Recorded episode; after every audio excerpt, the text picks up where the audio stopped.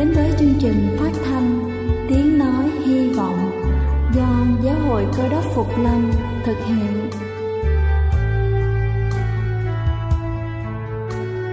Kính thưa quý vị, Đức Chúa Giêsu trước khi Ngài về trời đã ban cho các môn đệ của Ngài một điều răn mới, đó là họ phải yêu thương nhau như chính tình yêu mà Ngài đã dành cho họ. Quả thật vậy thưa quý vị, tình yêu thương là một món quà vô giá mà Chúa đã ban cho nhân loại và đó cũng là thông điệp mà chúng tôi muốn gửi đến toàn thể quý vị. Nếu quý vị muốn tìm hiểu thêm về chương trình, về niềm tin hoặc muốn nghiên cứu về lời Chúa, xin quý vị gửi thư về chương trình phát thanh Tiếng Nói Hy Vọng, địa chỉ 224 Phan Đăng Lưu, phường 3, quận Phú Nhuận, thành phố Hồ Chí Minh hoặc gửi email cho chúng tôi theo địa chỉ tiếng nói hy vọng amokgmail.com Ngoài ra, quý vị cũng có thể liên lạc với bất kỳ hội thánh cơ đốc Phục Lâm tại địa phương gần nhất. Xin chân thành cảm ơn và kính mời quý vị lắng nghe chương trình hôm nay.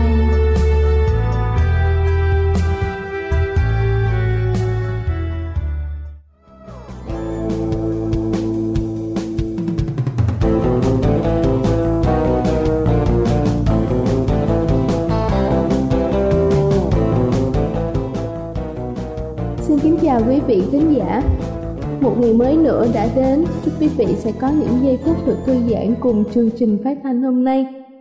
Chúng ta đều biết, chiều cao là hết sức quan trọng đối với những thanh thiếu niên. Sự phát triển này đi kèm thêm nhiều yếu tố đặc biệt và bao gồm có dinh dưỡng mỗi ngày. Vì thế, trong chuyên mục sức khỏe hôm nay, tôi muốn giới thiệu cho những ông bố và bà mẹ và kể cả các bạn trẻ ngày nay những thực phẩm góp phần làm tăng trưởng chiều cao. Đầu tiên đó chính là củ cải. Củ cải rất giàu vitamin, khoáng chất, chất xơ, protein, cholesterol và chất béo. Bổ sung củ cải vào thực đơn thường xuyên sẽ giúp thúc đẩy chiều cao. Chúng ta có thể chế biến củ cải thành nhiều món ăn khác nhau hoặc đơn giản hãy thưởng thức một ly nước ép củ cải mỗi ngày để thấy chiều cao của mình được thay đổi trong vài tuần. Thứ hai đó là cải bẹ trắng. Đây là một loại rau chứa nhiều khoáng chất, vitamin, chất xơ, carbon hydrate. Thường xuyên tiêu thụ cải bẹ trắng sẽ giúp kích thích các hormone tăng trưởng trong cơ thể thúc đẩy chiều cao của chúng ta. Thứ ba đó chính là đậu. Đậu là một loại thực phẩm rất giàu chất xơ, folate, protein, vitamin, carbon hydrate. Đậu có thể sử dụng trong món salad hàng ngày hoặc chế biến các loại món ăn khác nhau. Thường xuyên ăn đậu sẽ giúp chúng ta tăng được chiều cao. Thứ tư đó chính là rau đại tràng. Rau đại tràng là một trong những loại thuốc sống lâu năm được sử dụng trong một vài món ăn chính và món tráng miệng. Đại tràng giúp cơ thể chống lại bệnh tiểu đường. Ăn rau đại tràng 3 đến 4 lần trong tuần sẽ giúp kích thích hormone tăng trưởng, tăng chiều cao của chúng ta. Thứ năm đó chính là đậu bắp. Món rau này rất giàu vitamin, chất xơ, nước, carbon hydrate, chất khoáng, dinh dưỡng, có chức năng của một loại thuốc nhuận tràng. Đậu bắp có tác dụng tăng trưởng hóc môn nhằm kích thích tăng chiều cao cơ thể. Thứ sáu đó chính là rau bina. Rau bina chứa nhiều vitamin, chất sắt, chất xơ và canxi, giúp cải thiện chiều cao có thể nhờ tác động đến các hóc môn tăng trưởng nếu được bổ sung vào chế độ ăn hàng ngày. Thứ bảy đó chính là bông cải xanh. Bông cải xanh chứa các loại vitamin và khoáng chất có lợi cho sức khỏe. Bông cải xanh, giàu vitamin C và chất sắt có chức năng chống ung thư. Ngoài ra, cũng giúp tăng chiều cao một cách đáng kể. Thứ tám đó chính là cải Brussels. Đây là một loại rau củ quan trọng trong việc tăng chiều cao.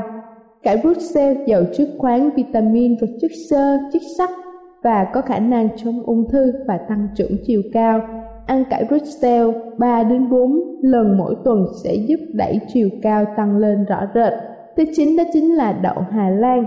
Loại rau này có chứa nhiều giá trị dinh dưỡng, giàu vitamin, chất xơ protein, chất khoáng và lutein, chế độ ăn uống hàng ngày nên kèm theo đậu Hà Lan vì nó sẽ kích thước tăng trưởng chiều cao. Và kính thưa quý vị, cuối cùng đó chính là cải rổ. Cải rổ giàu chất dinh dưỡng, giàu vitamin C, vitamin K và chứa chất xơ có thể hòa tan được. Cải rổ có khả năng chống ung thư, giúp kích hoạt các hóc môn tăng trưởng. Hy vọng qua bài sức khỏe trên sẽ giúp cho những ông bố và bà mẹ có thêm vào trong thực đơn của mình nhiều thực phẩm dinh dưỡng, giúp con mình có thể cao lớn và khỏe mạnh hơn, cũng như các bạn trẻ có thể tự lựa chọn thực phẩm đúng đắn phù hợp với nhu cầu của mình. Đây là chương trình phát thanh Tiếng Nói Hy Vọng do Giáo hội Cơ đốc Phục Lâm thực hiện.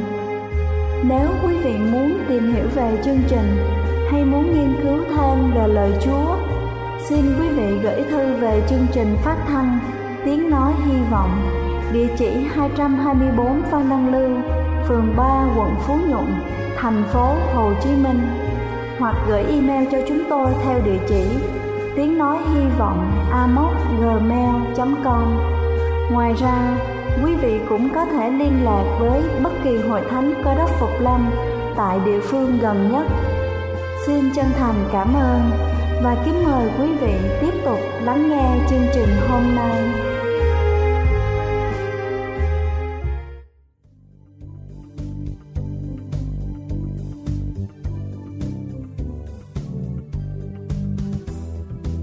Kính thưa quý vị, trong Matthew đoạn 26 câu 41 có chép rằng Hãy thức canh và cầu nguyện, kẻo các ngươi xa vào trước cám dỗ. Tâm thần thì muốn lắm, mà xác thịt thì yếu đuối. Đây là lời mà Chúa phán cùng với các môn đồ trước khi Ngài bị bắt và bị đóng đinh trên thập tự giá. Chúng ta sẽ cùng nhau tìm hiểu rõ hơn ý nghĩa của câu kinh thánh này qua phần sứ điệp ngày hôm nay. Thức canh và cầu nguyện.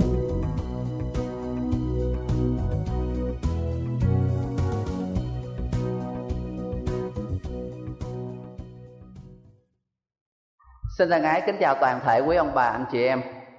Bên ngoài trời đã tối. Bốn người đàn ông tiến về phía vườn Gethsemane. Chỉ một vài giờ đồng hồ nữa thôi, Đức Chúa Giêsu Ngài biết rằng Ngài sẽ bị bắt ngài sẽ bị tra khảo và cuối cùng ngài sẽ bị đóng đinh trên cây thập tự. Và đây là những giờ phút cuối cùng mà Đức Chúa Giêsu ở cùng với lại ba môn đồ thân nhất của ngài. Trong ba năm rưỡi chức vụ ở trên đất này Đức Chúa Giêsu ngài đã chọn 12 môn đồ để đi theo ngài trong mọi lúc mọi nơi. Trong những lần ngài chức vụ trong những lần ngài làm phép lạ trong những lúc Chúa chữa lành họ đều có. Nhưng trong 12 môn đồ này thì Đức Chúa Giêsu đặc biệt quý hơn tất cả Gia cơ, Giăng và Phi-rơ và trong cái buổi tối, những cái giờ phút cuối cùng này Đức Chúa Giêsu cũng đem họ đi theo Ngài đến cái nơi mà Ngài rất là ưa thích, nơi mà Đức Chúa Giêsu vẫn thường đến để mà Ngài cầu nguyện. Và Đức Chúa Giêsu đã nói cho họ biết được rằng họ hãy đến đây để cùng cầu nguyện với Chúa. Một khoảng thời gian sau, Đức Chúa Giêsu quay trở lại và thấy rằng ba môn đồ này họ đã ngủ mê mệt. Và Đức Chúa Giêsu đã phán ở trong sách Matthew đoạn 26 Xin chúng ta lật ở trong sách Matthew đoạn 26 câu số 40 kế đó, ngài trở lại với môn đồ thấy đang ngủ, thì ngài phán cùng phi rơ rằng, thế thì các ngươi không tỉnh thức với ta trong một giờ được ư? Gia cơ văn và phi rơ không phải là vì họ không yêu mến chúa, không phải là vì họ không có coi cái việc cầu nguyện là quan trọng. Tóm lại rằng họ thật sự họ rất muốn ở cùng với Đức Chúa Giêsu cùng chia sẻ cái gánh nặng với Ngài trong đêm đó nhưng mà vì cái cơ thể của họ, vì xác thịt, vì một ngày trải qua với bao nhiêu việc khó nhọc, và cuối cùng thì họ đã không cưỡng lại được cái thể xác của con người của mình. Câu số 41 là cái phần kinh thánh mà tôi muốn cùng với ông bà anh chị em suy gẫm ở trong buổi sáng hôm nay. Matthew đoạn 26 câu số 41 Hãy thức canh và cầu nguyện, kẻo các ngươi xa vào trước cám dỗ. Tâm thần thì muốn lắm, mà xác thịt thì yếu đuối trong phần này Đức Chúa Giêsu đã nêu ra về con người của chúng ta. Chúng ta gồm có hai phần rất là đặc biệt. Một cái gọi là cái phần tâm thần Và cái phần còn lại thì là gọi là xác thịt. Cái tâm thần ở đây nói về cái suy nghĩ, cái tư tưởng, cái ước muốn Cái điều mà con người chúng ta mong muốn. Và theo như người ta nghiên cứu về con người học đó Thì cho dù tôn giáo nào đi chăng nữa Người ta nói rằng con người mình trong cái phần tâm thần này luôn luôn muốn hướng thiện Luôn luôn muốn làm cái điều tốt luôn luôn muốn làm một cái gì đó có ích cho cuộc đời, cho xã hội. Nhưng bên cạnh đó thì có một cái gọi là cái xác thịt. Cái xác thịt này thì một cái nghĩa đen của nó là tượng trưng về cái cơ thể, về cái con người, về cái thân thể của chúng ta. Nhưng mà sâu xa hơn cái ý nghĩa bóng của nó nó nói về cái bản ngã, nói về cái sự yếu đuối của cái bản ngã con người của mình, cái tôi của chúng ta. Và theo như kinh thánh cho biết thì hai cái vấn đề này nó luôn luôn đối đầu với nhau. Tâm thần thì muốn lắm có nghĩa rằng có rất nhiều lúc chúng ta muốn làm những điều tốt, chúng ta muốn đi theo điều răn, muốn đi theo sự dạy dỗ của kinh thánh. Trong câu chuyện của Peter và hai người bạn thì ba người này thật sự là họ muốn thức tỉnh cùng với Chúa Giêsu trong đêm đó. Nhưng phía bên kia thì về cái xác thịt của họ, về cái nghĩa đen của cái xác thịt thì đã trải qua nhiều giờ mệt mỏi. Và giờ phút này, cho dù họ có muốn đi chăng nữa, họ cũng không thể nào làm được. Tôi nghĩ rằng sẽ có một lần nào đó trong quý ông bà anh chị em cũng đã kinh nghiệm được cái điều này trong cuộc sống hàng ngày của mình mình muốn cưỡng lại cái gọi là cái sự yếu đuối của xác thịt của mình, nhưng mình không thể nào làm được. Tôi nhớ lại, đôi lúc tôi hay xem đá banh. Và có những trận đá thì nó rất là khuya. Và tôi để đồng hồ, rồi đồng hồ ren.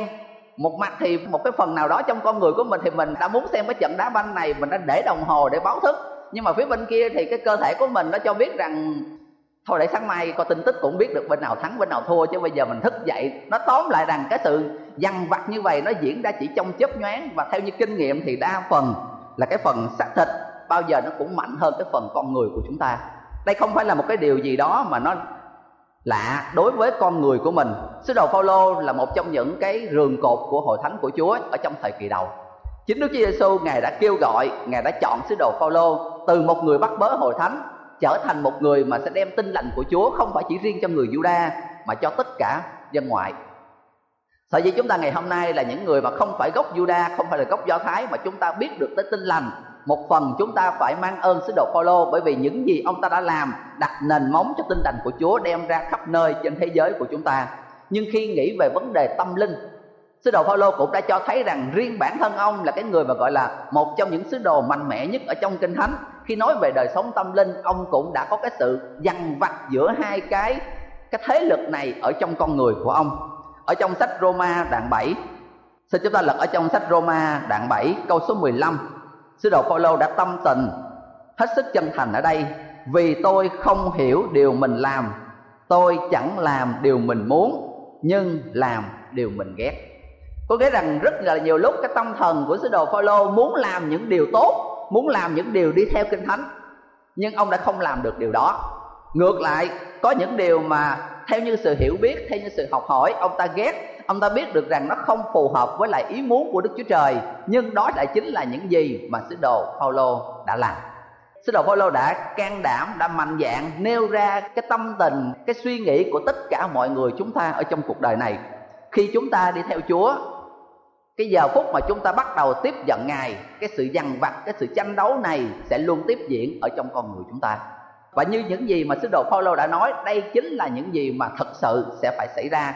Và trong cái cuộc đời mà chúng ta đi theo Chúa, cái sự dằn vặt này sẽ còn mãi. Và nhiều lần nếu chúng ta không thận trọng, chúng ta sẽ rơi vào cái sa ngã của các môn đồ của Đức Chúa Giêsu đó chính là chúng ta sẽ thốt lên trong cái sự đau đớn của cuộc đời của mình. Đó chính là tâm thần thì muốn lắm nhưng xác thịt thì yếu đuối.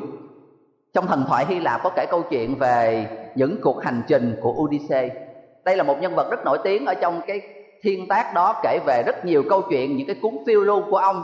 Và một trong những cái trận hành trình thì họ nghe tới nói một nơi xa xôi cái quần đảo, mà khi đi ngang đó có những cái mỹ nữ, nhưng mà ma quái đã nhập vào trong đây.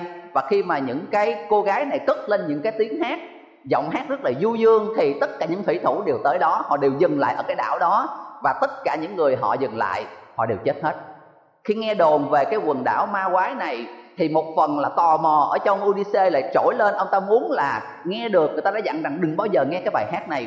Một khi nghe cái bài hát này sẽ không bao giờ mà gọi là cưỡng lại được, mà lại thoát khỏi chỗ đó. Chưa có một người nào đã nghe được cái bài hát đó mà lại sống sót. Một mặt khác thì Odyssey cũng không muốn mình là nạn nhân tiếp theo của những người mà như đã đã, đã đi trước mình. Do đó mà trước khi tới cái đảo đó thì ông ta đã làm hai điều. Điều số một là ông ta đã kêu tất cả những thủy thủ trong tàu xuống và lấy sáp của đèn cày đổ vào lỗ tai của tất cả mọi người để cho họ không nghe gì hết. Ông ta đã dặn rằng tất cả mọi người đều không nghe gì hết. Chỉ riêng ông ta là để lỗ tai trần ông ta nghe và ông ta dặn mọi người rằng hãy cột ông ta lại cái cái cột buồm. Và ông ta dặn các thủy thủ rằng khi chèo ngang qua đây mà tôi có kêu mọi người là thả dây ra cởi chói và dừng lại thì hai điều họ làm, họ phải cột chặt hơn nữa và họ phải chèo nhanh hơn. Và tất cả mọi người đã thỏa thuận như vậy thì tiến hành làm. Và khi họ tới đó, đúng như những gì mà Odyssey đã từng nghe nói.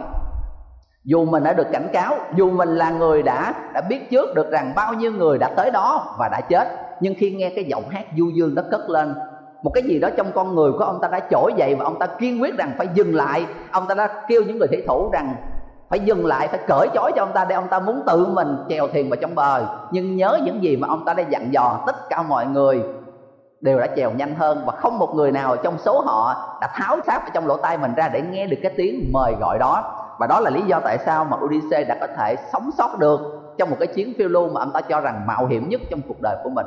Khi nhìn lại những gì đã trải qua, Odyssey đã nêu lên rằng trong cái con người chúng ta, cái sự dằn vặt như vậy, nếu chúng ta không có sự dự phòng nếu chúng ta không có sự đề phòng và có một cái kế hoạch cẩn thận, đa phần là chúng ta sẽ thất bại. Khi chúng ta đối diện giữa một bên gọi là tâm thần thì mong muốn, nhưng mà lại không thể nào vượt lại được cái sự mạnh mẽ hơn của xác thịt, cái sự mời gọi của xác thịt trong con người của chúng ta. Roma đoạn 7 câu số 21 Vậy tôi có thấy luật này trong tôi. Khi tôi muốn làm điều lành Thì điều dữ dính dấp theo tôi. Ma quỷ sẽ không để cho những ngày chúng ta đi theo Chúa sẽ dễ dàng Đức Chúa Giêsu chưa bao giờ hứa với tất cả những người đi theo Ngài rằng khi họ theo Chúa, cuộc đời của họ chỉ có bằng phẳng và sống yên, biển lặng. Thậm chí Đức Chúa Giêsu đã nói rằng mục đích của Ngài đến thế gian này là để chia rẽ cha mẹ, con cái, Ngài đến để không phải để đem lại cái sự hòa bình. Nhưng ngài cho biết rằng cái sứ mạng ngài đến để đem lại cho con người chúng ta sự cứu rỗi. Và trong cái sự cứu rỗi đó, Đức Chúa Giêsu đã nói chúng ta phải chịu cái giá của nó. Đức Chúa Giêsu đã phán với các môn đồ của ngài, nếu các ngươi muốn theo ta thì phải liều mình vác thập tự giá mình mà theo ta. Có nghĩa rằng những gì mà chúng ta trước đây mình cho là bình thường, nay chúng ta không được coi là bình thường nữa. Những điều xấu xa, những sự cám dỗ sẽ đến trong cuộc đời của chúng ta.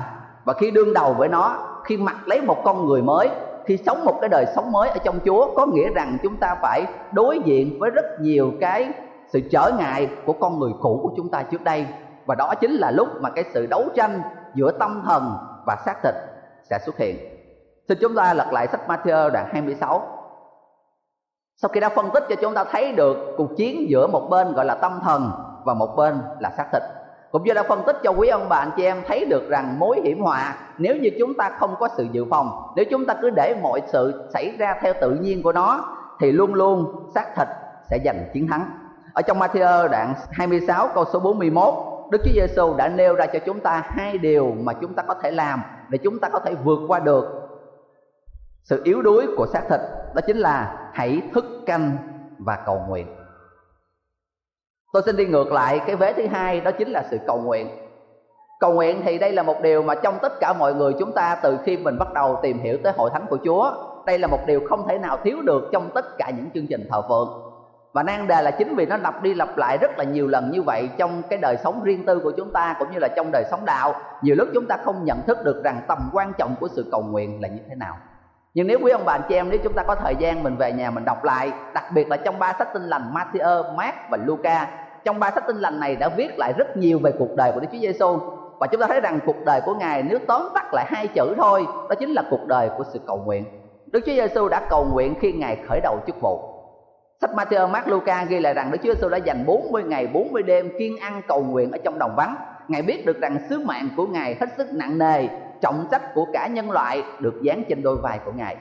Và trong sách Matthew đoạn 26 này cho chúng ta thấy rằng cái phần cuối của chức vụ của Ngài, Ngài cũng đã dành trong sự cầu nguyện. Do đó mà Chúa Giêsu đã khởi đầu trong sự cầu nguyện, Ngài đã kết thúc sứ mạng của Ngài cũng trong sự cầu nguyện. Nhiều lần Matthew và Mark viết lại khi trời còn tờ mờ sáng, Đức Chúa Giêsu đã thức dậy đi vào nơi vắng vẻ để cầu nguyện. Ngài khởi đầu một ngày với Chúa.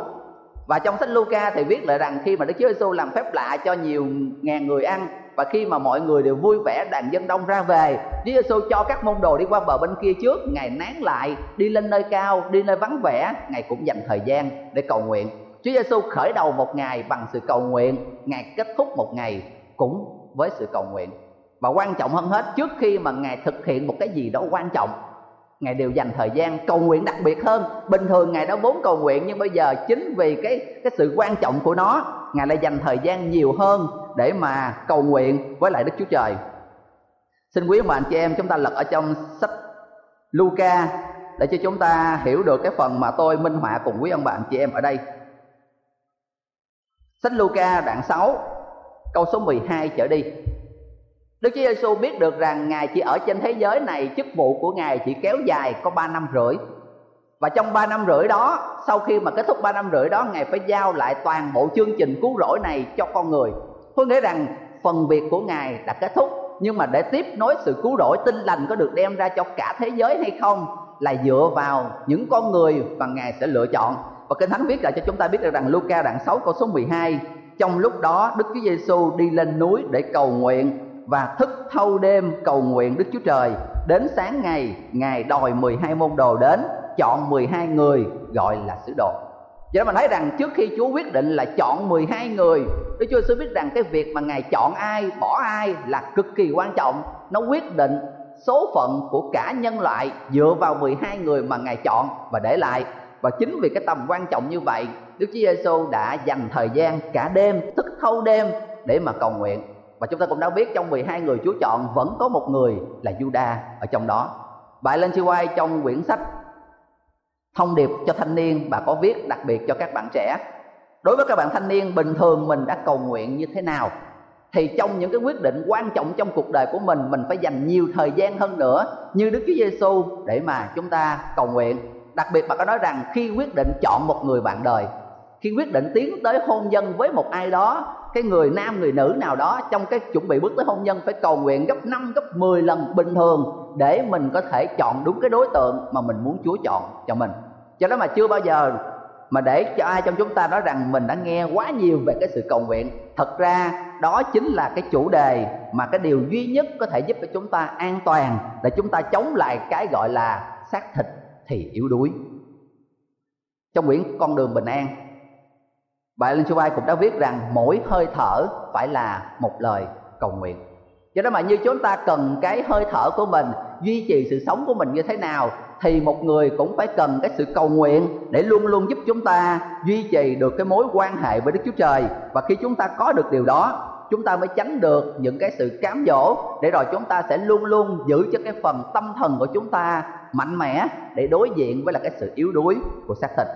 Và cái điều thứ hai, cái bí quyết thứ hai mà Đức Chúa Giêsu cũng đã cho chúng ta ở trong đây, đó chính là hãy thức canh thức canh theo định nghĩa của từ điển có nghĩa là phải luôn giữ cho con người của chúng ta ở trong trạng thái sẵn sàng trong sách Matthew đoạn 25 Đức Chúa Giêsu đã dùng cái câu chuyện về 10 người nữ đồng trinh tượng trưng cho hội thánh của Chúa, những người chờ Chúa trở lại trong thời kỳ cuối cùng này. 10 người nữ đồng trinh này tượng trưng cho hội thánh tinh sạch của Chúa ở trong thời kỳ cuối cùng. Chàng rể ở đây tượng trưng cho Đức Chúa Giêsu và sự tái lâm của Ngài. Mười người đối đồng trên này đại diện cho tất cả những người có đất phục lâm chờ Chúa trở lại. Nhưng Kinh Thánh ghi là vì chàng rể đến muộn, thế là tất cả mọi người đều ngủ gục trong cái sự chờ đợi của mình. Và Đức Chúa Giêsu đã kể câu chuyện đó như một trong những cái ví dụ cuối cùng của Ngài như là một lời nhắc nhở cho con người chúng ta là nếu mình không cẩn thận chúng ta vẫn có thể rơi vào cái sự ngủ gục về đời sống tâm linh trong cái sự chờ đợi mà Chúa của chúng ta trở lại. Hãy nhớ lại một cái sự kiện quan trọng trong cuộc đời của mình có thể đối với một người đó là cái giây phút mà mình à, lập gia đình. Có thể đối với một người khác đó là cái giây phút mà mình được trao cái bằng tốt nghiệp ở trong một cái kỳ thi quan trọng nào đó. Thường thường những cái giây phút mà quan trọng ở trong cuộc đời của mình, chúng ta không để cho nó trôi qua một cách tự nhiên như vậy. Thậm chí có những người trước đó nhiều ngày, nhiều tuần mình đã chuẩn bị, mình sẽ mặc bộ quần áo nào trong cái thời điểm đó. Mình sẽ mang cái đôi giày nào, nói chung là mình sẽ chuẩn bị mọi chi tiết để sẵn sàng cho cái dịp mà đánh giá là mình cho là nó đặc biệt ở trong cuộc đời của mình và chính vì những cái sự chuẩn bị như vậy sẽ giúp cho chúng ta luôn ở trong tình trạng sẵn sàng. Và khi nhìn từ cái đời sống thuộc thể như vậy, Đức Chúa Giêsu đưa nó về đời sống tâm linh. Chúa muốn chúng ta tuy là làm, mình vẫn phải sống trong cuộc sống hàng ngày. Chúng ta vẫn phải đi làm, chúng ta vẫn phải nuôi dạy con cái, mình vẫn phải làm tất cả những gì mà như một người bình thường sống trên cuộc đời này cần phải làm. Nhưng trong tất cả những gì chúng ta làm, Chúa muốn chúng ta phải luôn ở trong cái tinh thần, luôn luôn sẵn sàng, luôn luôn chờ đợi để rồi khi Chúa của chúng ta trở lại, chúng ta sẽ không thấy là mình ở trong cái sự bất ngờ. Hình ảnh Đức Chúa Giêsu dùng để mà miêu tả về sự tái lâm của Ngài. Hình ảnh Đức Chúa Giêsu đã nói rằng ta đến như kẻ trộm. Như một lời nhắn nhủ, nhắc nhở đối với mỗi người chúng ta. Không một người nào trong chúng ta biết rằng kẻ trộm sẽ tới khi nào. Khi dùng cái hình ảnh đó, Đức Chúa Giêsu muốn nói tới về yếu tố bất ngờ. Không nghĩ rằng nó sẽ xảy ra như vậy và chính vì từ cái cái hình ảnh đó, Đức Chúa Giêsu đã nói khi Đức Chúa Giêsu trở lại, sẽ có rất nhiều người cũng bất ngờ tương tự như vậy. Đó chính là những người đã không thức canh và không cầu nguyện. Đó chính là những người mà trong cuộc đời hàng ngày của họ họ đã để cho cái xác thịt của họ yếu đuối, đã làm theo cái xác thịt yếu đuối đó và chính vì lý do đó mà càng lúc mình đã từ từ đi xa rời Chúa khi nào mà mình không biết. Ở trong đây nêu lại cho chúng ta, hãy thức canh và cầu nguyện kẻo các ngươi xa vào trước cám dỗ, tâm thần thì muốn lắm, mà xác thịt thì yếu đuối. Để cho tâm thần của chúng ta mạnh mẽ và chúng ta luôn làm theo những gì tâm thần mà mình có thể làm, để giúp cho xác thịt yếu đuối của chúng ta không chi phối toàn bộ đời sống và công việc của mình. Hãy theo gương của Đức Chúa Giêsu hãy theo những gì mà Đức Chúa Giêsu đã dạy dỗ với chúng ta, đó chính là hãy thức canh và cầu nguyện.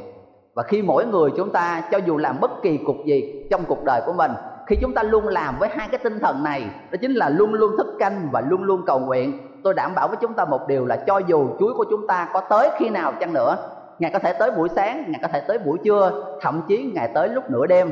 Cho dù chúa có trở lại trong bất kỳ khi nào, chúa cũng sẽ luôn thấy chúng ta sẵn sàng. Và khi chúng ta thức canh và cầu nguyện như vậy, chúng ta sẽ vượt qua được cái gọi là cái quy luật của con người của mình. Đó chính là tuy rằng tâm thần của chúng ta muốn ai cũng muốn làm những điều đó, nhưng chúng ta sẽ vượt qua được cái gọi là xác thịt, yếu đuối. Những người đức tin anh hùng ở trong kinh thánh, họ đã vượt qua được. Chúng ta có môi xe chúng ta có daniel chúng ta có rất nhiều gương nhân vật anh hùng mà tên của họ đã được liệt kê lại ở trong sách Hebrew đoạn 11 đoạn kinh thánh về gương những anh hùng đức tin. Và những người này khi nhìn về cuộc đời của họ họ đã thể hiện được rằng họ đã thức canh và họ đã cầu nguyện tôi ước ao và mong mỏi rằng trong cái sự chờ đợi Chúa của chúng ta trở lại, mang trên mình cái danh xưng cơ đốc một lâm sẽ không một người nào trong chúng ta ở đây sẽ lại bất ngờ trong cái sự trở lại của Chúa Chúa của chúng ta. Mà mỗi ngày, mỗi giờ, trong mỗi hành động, trong mỗi việc làm của chúng ta chúng ta sẽ luôn thức canh và cầu nguyện.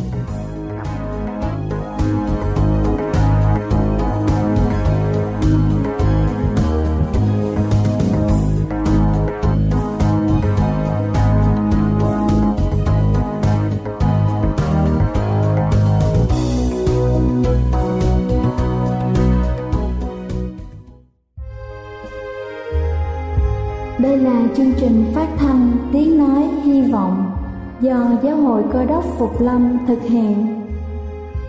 Nếu quý vị muốn tìm hiểu về chương trình hay muốn nghiên cứu thêm về lời Chúa, xin mời quý vị gửi thư về chương trình phát thanh Tiếng Nói Hy Vọng, địa chỉ 224 Văn Đăng Lưu, phường 3, quận Phú Nhuận, thành phố Hồ Chí Minh hoặc gửi email cho chúng tôi theo địa chỉ tiếng nói hy vọng gmail.com Ngoài ra, quý vị cũng có thể liên lạc với bất kỳ hội thánh cơ đốc phục lâm tại địa phương gần nhất.